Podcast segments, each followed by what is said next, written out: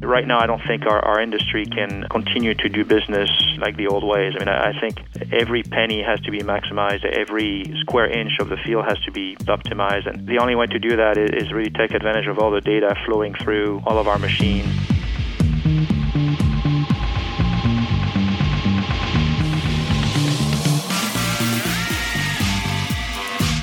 Hello and welcome to another edition of the AEM Thinking Forward podcast, advancing the equipment manufacturing industry. I'm Dusty Weiss, AEM's professional nerd, story spinner, and podcast host. And in this edition, a bumper crop of insight on the topic of precision agriculture. In 2018, there's nothing lo fi about farming anymore, and there's enough high tech gadgetry on the modern farm to make even NASA jealous. But all this evolving technology poses unique challenges for equipment manufacturers and the industry as a whole. In a double billing of guests for this podcast episode, Eric Lescourret from AGCO Corporation will talk us through some of those challenges, especially the need to work together and expand rural broadband access. And Curt Blades from the Association of Equipment Manufacturers will talk about AEM's role in helping the industry stay ahead of the curve. Helping you stay ahead of the technological curve is, after all, our goal here on the AEM Thinking Forward podcast. Every month, we'll be exploring a topic that executives, engineers, and innovators in the equipment manufacturing industry are talking about. If it's changing the construction, ag, mining, or utilities business, you'll hear about it here.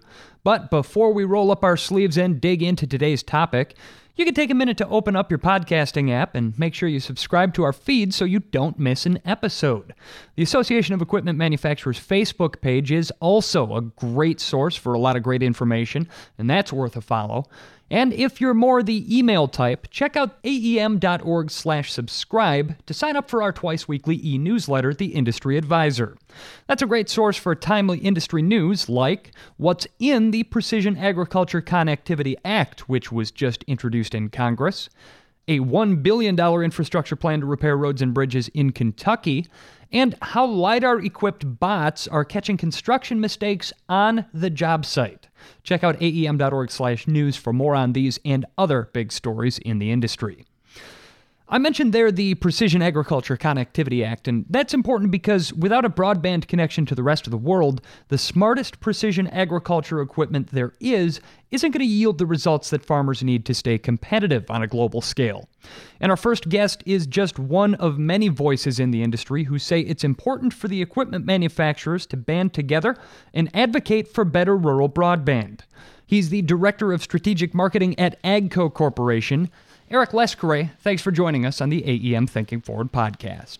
Thanks for having me. So, it's pretty safe to say that agriculture has come a long way from the little mid century farm where my grandfather grew up outside Marshfield, Wisconsin. But when we talk about precision agriculture, what are the modern needs that manufacturers are trying to meet in their incorporation of new technology?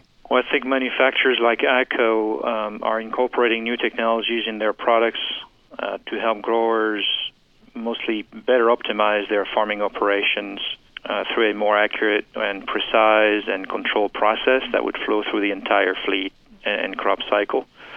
And then those those technologies also cover a very wide range of applications, uh, from guidance to rate and section control, data management, telematics, uh, automated hardware and software, sensors, robotics, and and all those different applications would um, ultimately provide the ecosystem through which a grower uh, can manage their farming operations profitably and efficiently and in a sustainable manner uh, while meeting all the environmental uh, regulations.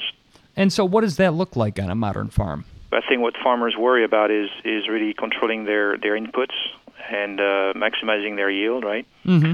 So back to where it all started, if you look at GPS guidance technology, which was really the first application that was introduced in the industry sometime in the 80s and 90s, you know, as the cost of that technology went down over the first 20 years, then it became completely integrated uh, into the, the farms, uh, which was mostly used for reducing overlaps and missed areas at the time of planting or seeding on fertilizer and pesticide application and that had a direct impact on their on reducing their input costs. And again, that was you know way back in the 80s and 90s.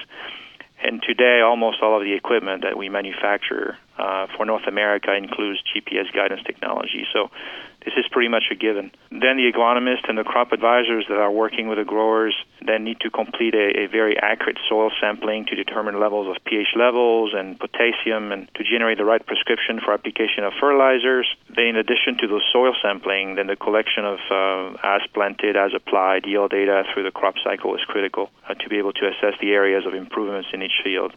So the collection of that agronomic data then becomes extremely critical to generate an accurate prescription map for optimizing seeding and fertilizer and reduce input costs and maximize yields. Then you start getting into data management technology. And again, this is something that you require to connect and collect a huge amount of machine and agronomic data through the crop cycle. And you need to normalize all that data in a way that uh, you can collect that across a mixed fleet and a set of different FMIS solutions or data analytics tools that are critical then to be able to make some uh, data driven decisions.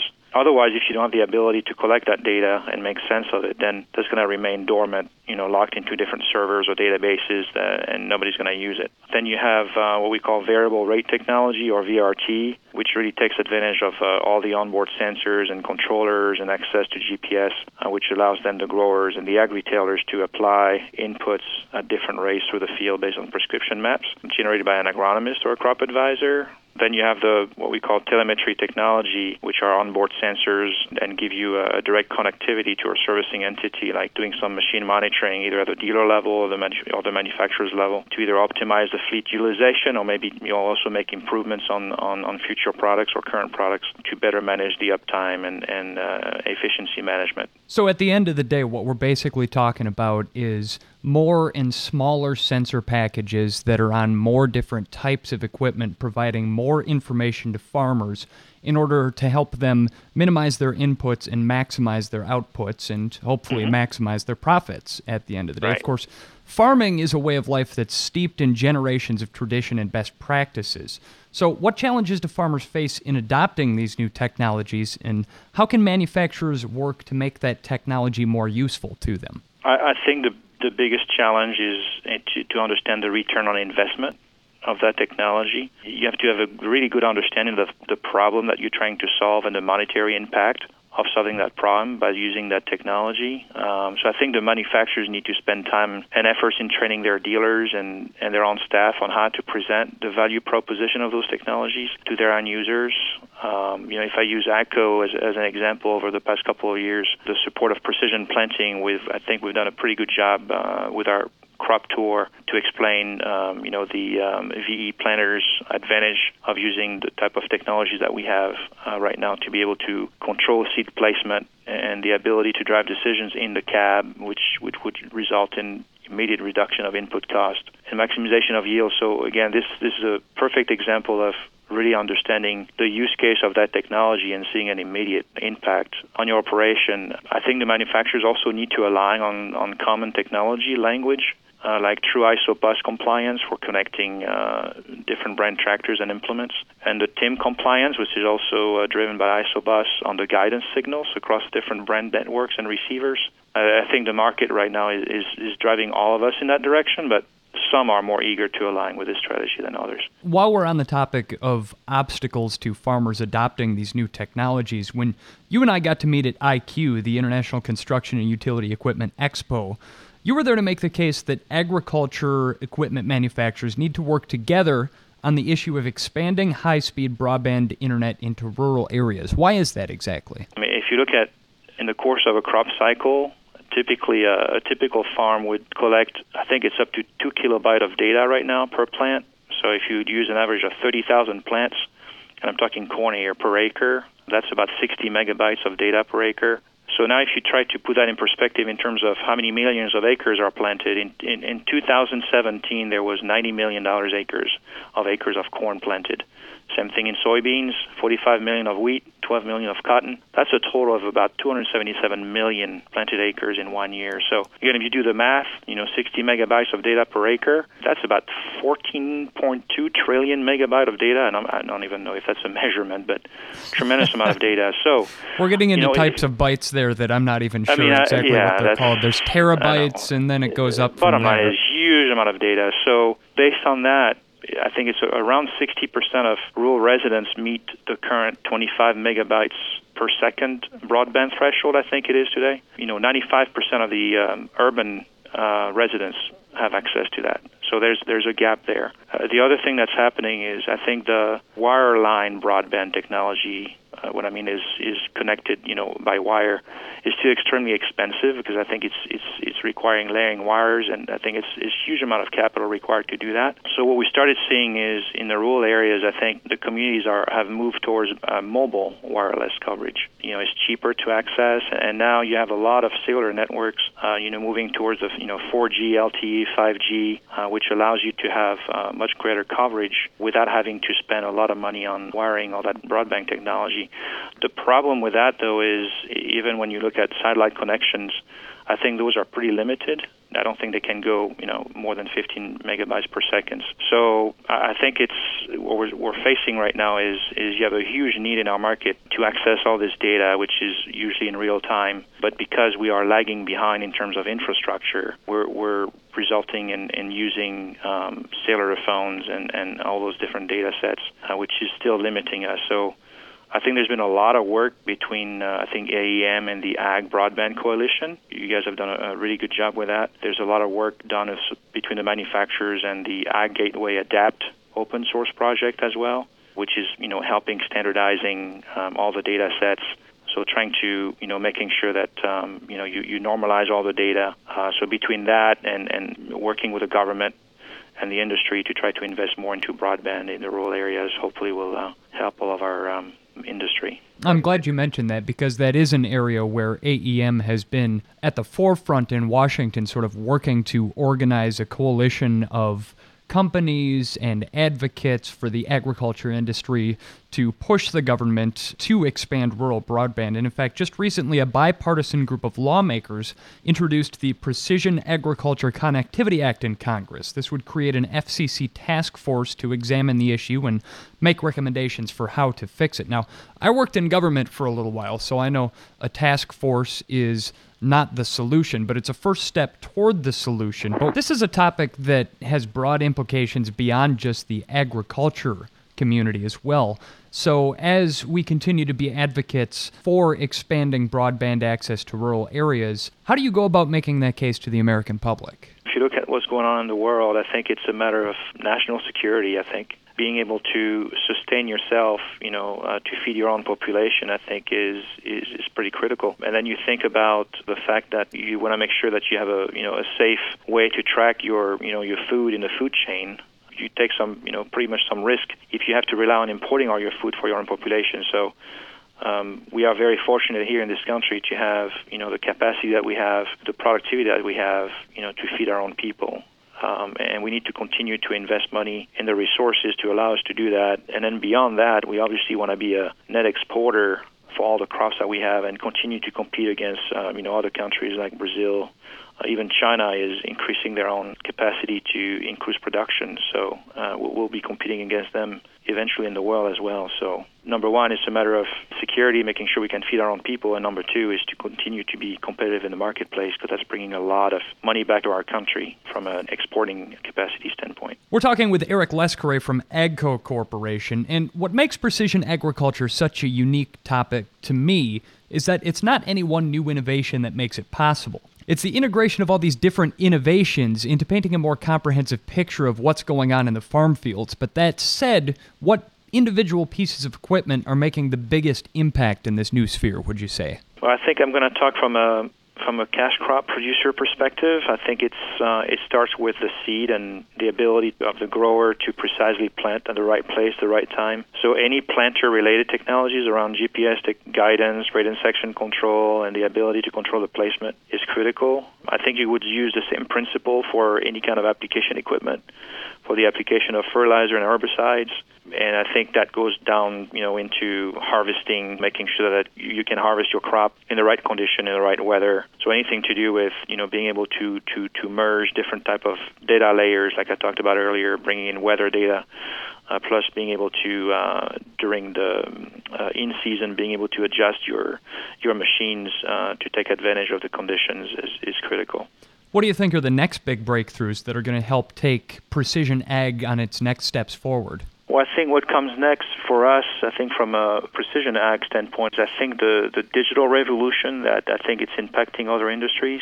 Our industry is facing a lot of realities like population growth, uh, limited acres, you know, weather patterns, environment regulations, and it really it's going to force us to really adopt all those new digital technologies. I think that means that our you know manufacturers like us will have to shift towards using AI, for instance. So you know artificial intelligence, where you can collect and analyze a huge amount of historical and real-time data from different layers like yield, soil moisture, and so on, and then generate you know some some decisions off of that. Right now, I don't think our, our industry can um, continue to do business you know in like the old ways. I mean, I, I think every penny has to be maximized, every square inch of the field has to be optimized, and the only way to do that is, is really take advantage of all the data flowing through all of our machines and you know all those different things that our farmers are working with. I think the biggest breakthrough is really, I think a lot of uh, growers, including I think manufacturers, sometimes struggle with with the sheer amount of data. Uh, so now it's you know how do you make sense of that data? It's um, it's almost like a danger of data overload in some ways. And exactly. how do you help them deal with that? Uh, again, I think data overload is is relating to the inability to to make sense of the data. So um, I think that's where you know manufacturers, OEMs, and software companies. I think we need to understand our growers' use cases and really what problem they're trying to solve, or we're trying to solve, and how to solve that. You know, it's going to require a lot of very entrepreneurial type of model. You know, kind of similar to startups, which sometimes that doesn't necessarily fit. You know, within a, a manufacturer um, a model and approach. So I think it's you know you got to go to market. You know, then you need to test and validate that value proposition with the end users. Get a very quick feedback and really create some immediate value. I, I think our farmers are are sick and tired of you know getting all those great technologies and and sometimes they're you know they they're struggling to make it work or to set it up correctly or it doesn't really fit and integrate with their operation. So they got to see the value immediately, lowering your crop input cost or maximizing maximizing your yield. The, the other thing is, I think from a data overload and making sense of that data, you know, we we have to get scientific data analysts within our organization, you know, uh, something with software companies where you can create some algorithms and rules that would generate some actions based on, you know, the data that you're collecting to make sense of that. Mm-hmm. And it's really up to the manufacturers and the software companies to do that. And AGCO just recently wrapped up its iVenture Summit in Berlin, Germany, which I understand was focused on fostering these sorts of disruptive solutions. What are some of the big takeaways from the summit? Well, I think it, the intent was to provide a platform to um, some of the agri technology startups uh, where they could showcase their business models. And uh, I mean, really, what we've seen is there's a huge engagement from from our farming community in really finding some solutions um, around what to do with big data and cloud software and, and robotics, irrigation solutions. And I think you know what we've learned from that summit is is we, we don't lack the number of thought-provoking, tech-savvy uh, people in our community. Uh, we don't lack we don't lack money either. I think there's a lot of venture capitalists that are willing to invest money. I think again the challenge is really understanding what exactly do the you know the farmers and the growers need. What are we trying trying to resolve here, and, and how do we integrate that with uh, with our current operation? But it, was very very successful for us. You know, we attracted some very smart, tech savvy. Uh, innovators. Uh, we connected them with you know with a lot of uh, investors, and obviously I think you know AGCO is also very interested in working with those kind of companies and, and startups. So win-win for everybody. Well, it has been absolutely edifying to talk. Uh, Eric Lescourret, the director of strategic marketing at AGCO Corporation. Uh, thanks for joining us. By the way, you mentioned earlier uh, about how currently uh, farmers in the U.S. are capturing about two kilobytes of data for every seed that they plant, and that comes out to something absurd like 14 million gigabytes of data each year. Uh, I did a little back of the envelope uh, calculations here, and just to put that number in perspective, that would allow you to download the entire Library of Congress more than 50 times. So it's uh, not peanuts that we're talking about here in terms of this data, not by any stretch of the imagination. But Eric, thanks so much for joining us on the Thinking Forward podcast. AGCO, of course, is certainly not the only company in the industry that's investing in these cutting edge technologies. Many members of the Association of Equipment Manufacturers are making industry leading breakthroughs in this area. And as a trade association, AEM is striving to do what it can to help each of its members see where precision agriculture might fit into their business plans. Joining me now with more is AEM Senior Vice President of Ag Services, Curt Blades. Thanks for joining me, Curt. Thanks for having me. First and foremost, uh, we were talking about this the other day how so many of our members are finding new and exciting ways to put this technology to work in their business plans. What would you say are some of the biggest innovations in agricultural equipment today, and how are they changing the industry? Well, it's no secret to those that are around agriculture and around farming that one of the most uh, complex, you know, systems of of technology has been in ag for years and years and years. They often often says that the, uh, the ag sector is more technologically advanced, second only to the military, and that's been going on for 20, 30 years. A lot of the companies that are leading that charge are our members, uh, equipment manufacturers, that were really responding to initially to farmers' needs for things like yield monitoring and smarter ways to uh, to apply their pesticides, though, so they could use a little bit less of it and then all of a sudden, there's some pretty cool things that are happening on the uh, the AI front. For example, one of our manufacturers, uh, John Deere, recently purchased a pretty interesting piece of technology through uh, Blue River, which allows uh, the machine to identify weeds and and uh, and spray a specific weed uh, on contact real time in the field. It's a technology that offers a whole lot of pr- promise. That's not going to be the only company that's doing that, but certainly is a pretty good indication of where the industry is going, where you're um, you know not broadcasting large amounts of fertilizer or crop protection products or even uh, uh, you know seeds that aren't going to germinate, but instead everything is very precise down to match the specific soil, match the specific uh, uh growing conditions uh, to, to get the most out of that particular crop. And of course, in an industry where inputs and outputs are so important, and uh, a small difference like that at the end of the day can make all the difference. We, we can be talking about you know potential benefits of tens of thousands, hundreds of thousands of dollars for a, a, farmer that employs technology like this over the course of a decade. You bet, you bet. I mean, the initially it's, it's a question that comes up a lot when you talk about uh, adopting precision farming practices because it's an investment. I mean, it's not going to be the cheapest thing in the world, and a farmer's got to see some benefit from it initially, you know, I used the example of AutoSteer to begin with. That was an example that, that didn't necessarily have immediate economic benefit, but from a, uh, the ability for a farmer to work longer hours with less fatigue, or perhaps um, uh, have a, a, level of employee that, that could just simply drive the tractor, made a whole lot of sense to them. Now, what we're starting to see as this precision uh, technology really comes down to the output side, then you it gives you a, a chance to look at things like, uh, you know, certainly you mentioned uh, increased yields. That certainly is a, is a possibility. I think you also have to have to look at it holistically. Is is it are you reducing the uh, the input cost because you know it's no secret seeds are more expensive than they used to be.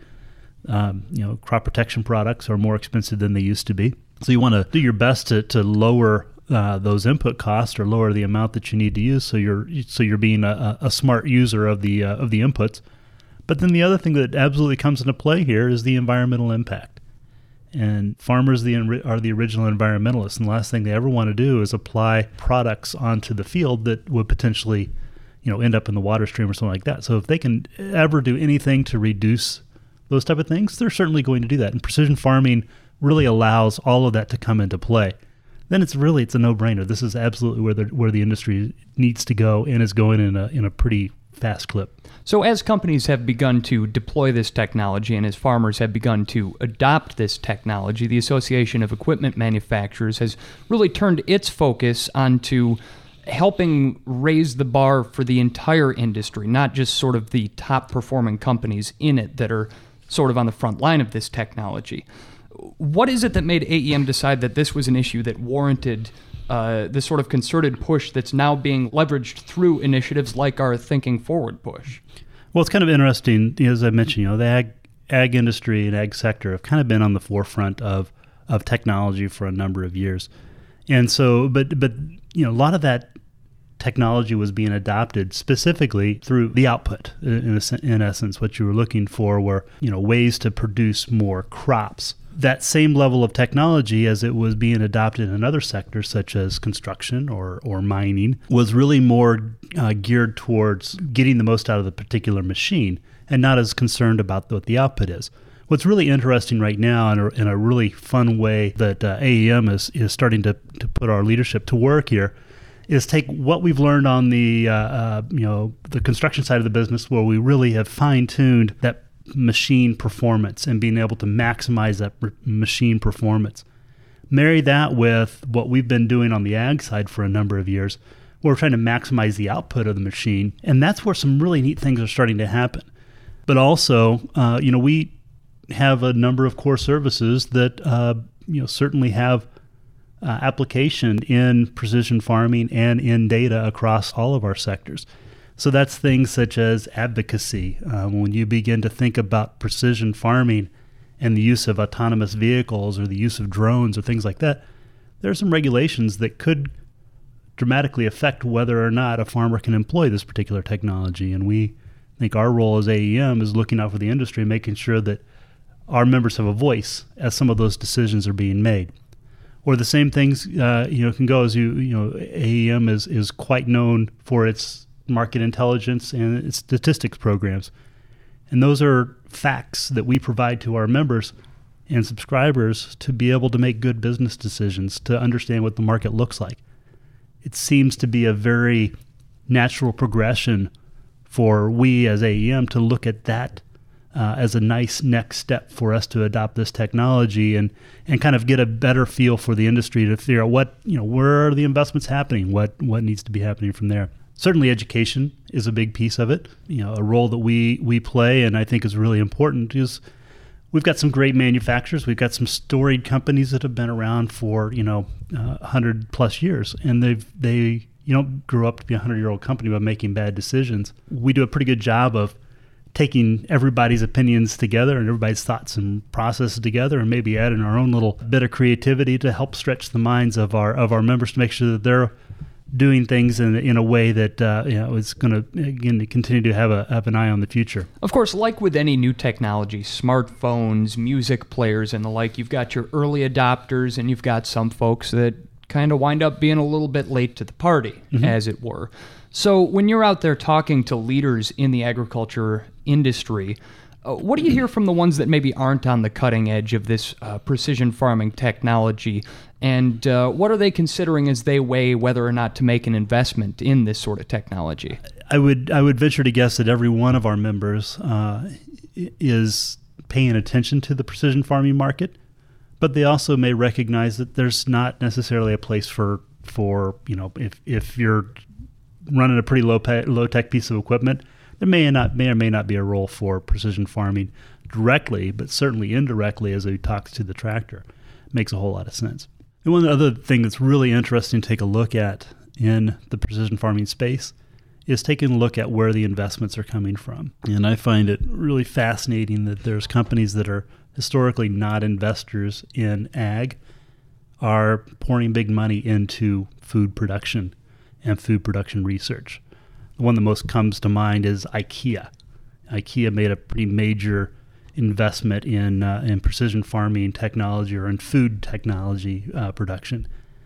When you think about a dramatically different change in paradigm from where those dollars are coming into the market, you know there's going to be some innovation that we in our industry haven't thought of yet and some of it's going to be pretty exciting. Some of it's going to be pretty terrifying, and and uh, you know, there's no secret that it's going to change the way we run our businesses today.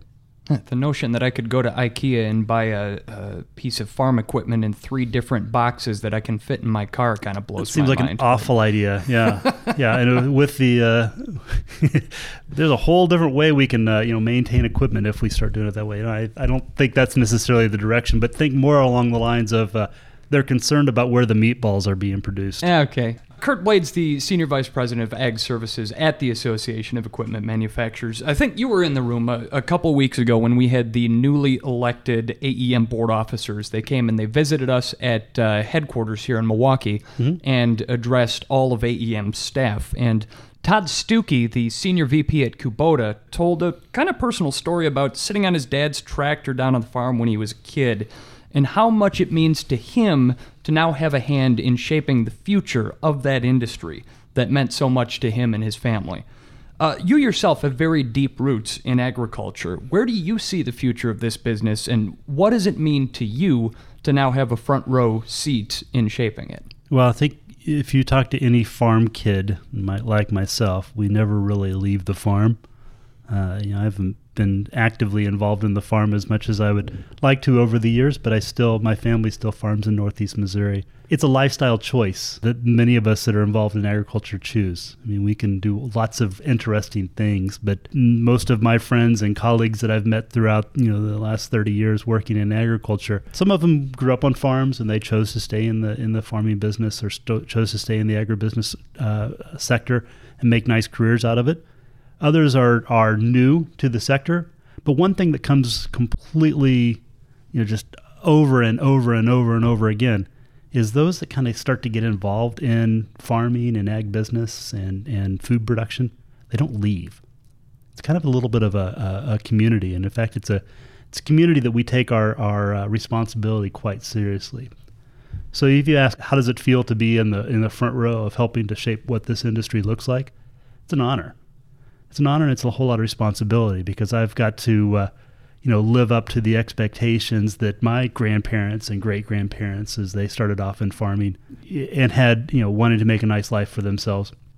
I've got a responsibility to live up to their expectations so we can ensure that this industry uh, and my family farm remains viable for you know my nephew and my you know my kids and my grandkids multi generations from now because we fully expect that to be the case we fully expect our family farm to be in business in another 100 years.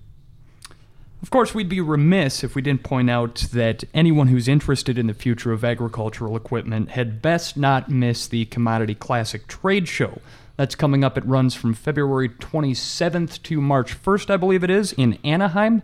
Uh, I hear Anaheim is lovely this time of year, first and foremost. But what's on tap for the 2018 edition of the Commodity Classic? Well, Commodity Classic is is a number of things, as you mentioned. Uh, a, a, good key component of it is the trade show, but another very big component of Commodity Classic are the educational programs.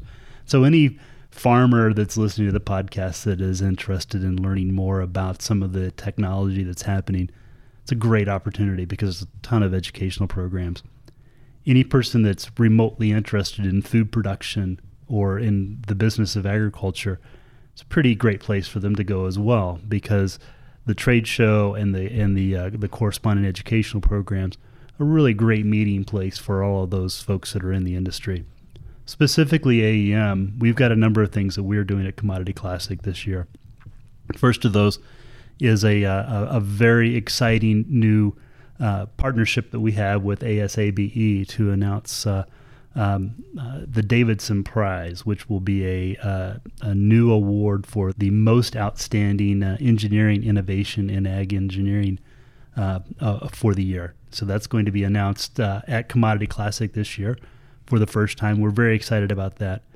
Specifically at the um, AEM booth, we're looking back at 2000 uh, 17 as a year of celebration, uh, specifically on our uh, advocacy works. Uh, if you look at things such as the tax bill and some of the, the changes that have happened in terms of reductions of regulations or some of the efforts that we've made on dairy dairy regulations and robotic milking, we can point to some pretty remarkable successes that AEM was uh, uh, kind of at the at the front helping to advocate and make some of these changes on behalf of the ag industry that really have some tremendous benefits to farmers.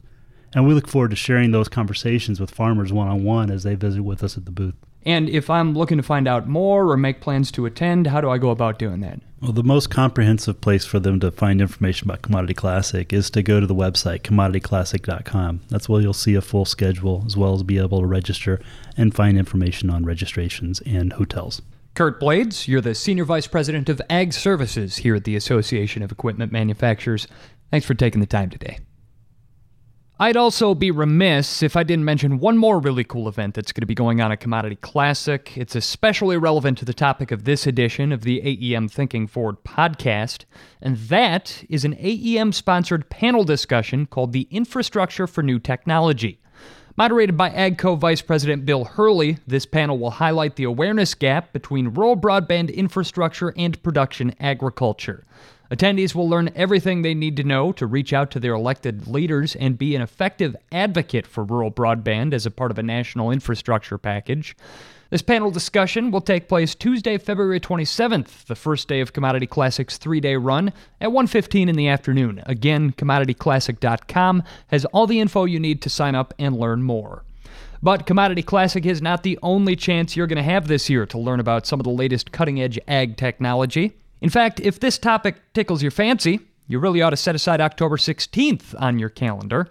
That's the date of one of AEM's Thinking Forward summits this year, this one in particular at Purdue University in West Lafayette, Indiana. But they're making more than boilers at Purdue these days. In fact, they've got an industry leading precision agriculture program, and Associate Director Dr. Dennis Buckmaster will be sharing some of their cutting edge research with us there. Ms. Robbie Kellman Baxter will also be discussing how the smartest, most successful companies are using new membership models to grow their customer base and expand revenue. Again, this event is on October 16th and it's free to AEM members. You've just got to reserve your spot while they're still available. Go to aem.org/think to do that and browse the list of 7 other free Thinking Forward summits. I'm certainly going to be going to the one at Purdue, proudly wearing my Wisconsin Badgers pin, of course. But there are other cool events this year that you'll want to check out as well. April 3rd at Carnegie Mellon in Pittsburgh, May 8th at M Hub Innovation Center in Chicago, June 5th at the 3M Innovation Center in St. Paul, Minnesota, and so many others, all on a different forward thinking topic that's going to change the way we do business in equipment manufacturing. So take a look at aem.org/think and see where these events might fit into your schedule this year because all we ever hear from members is how did I go so long without making it to one of these? I learned so much. But for now, that's going to wrap up this edition of the AEM Thinking Forward podcast. If you enjoyed your time here, leave a comment in the podcast feed and don't forget to subscribe so you don't miss the next edition. If you do the LinkedIn thing, you can follow the Association of Equipment Manufacturers there for some timely updates as well. And if you've got something you're dying to get off your chest, shoot me an email direct at podcast at aem.org. The AEM Thinking Forward podcast is brought to you by the Association of Equipment Manufacturers. Little Glass Men does the music. And for AEM, thanks for listening. I'm Dusty Weiss.